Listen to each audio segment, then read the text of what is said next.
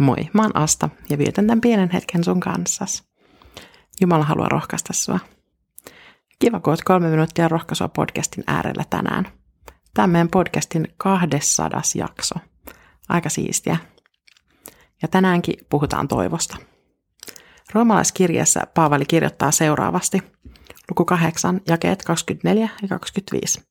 Meidät on pelastettu, se on varma toivomme. Mutta toivo, jonka jo näkee täyttyneen, ei enää ole toivo. Kukapa toivoo sellaista, minkä jo näkee? Jos taas toivomme jotakin, mitä emme näe, me myös odotamme sitä kärsivällisesti. Tässä on pieni paradoksi. Kun sä lähdet seuraamaan Jeesusta ja otat hänen tarjoamansa pelastuksen vastaan, niin sä oot jo pelastettu. Samaan aikaan se kuitenkin konkretisoituu vasta tämän elämän ja iankaikkisen elämän rajalla. Se on siis yhtä aikaa meidän silmien eessä, mutta ajan takana.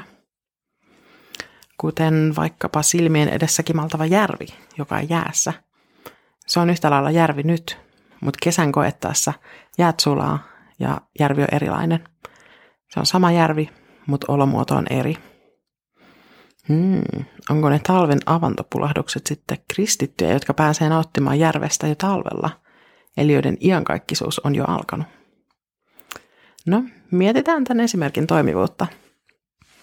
Meillä on kuitenkin varma toivo pelastuksesta, koska on historiallinen fakta, että Jeesus Nasaretilainen ristiinnaulittiin Golgatan keskimmäiselle ristille.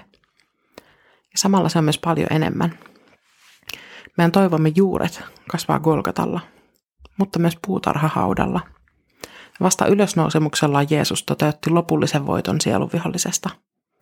Ja se tapahtui Kukapa toivoo sellaista, minkä jo näkee. Niinpä, toivomiseen ja erilaisten toivotusten sanominen liittyy tulevaan. Me toivotetaan onnea ja siunausta ja toivotaan niiden koituva osaksi onniteltavan elämää tulevaisuudessakin. Mutta Paavalin toteamus, jos taas toivomme jotakin, mitä emme näe, me myös odotamme sitä kärsivällisesti. Kärsivällisyyden kanssa on välillä niin ja näin.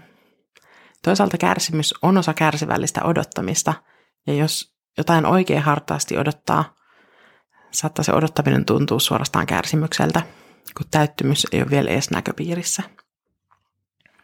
Kaikkein tärkein asia on jo horisontissa. Jeesuksen paluu ja meidän toivo iankaikkisuuden alkamisesta.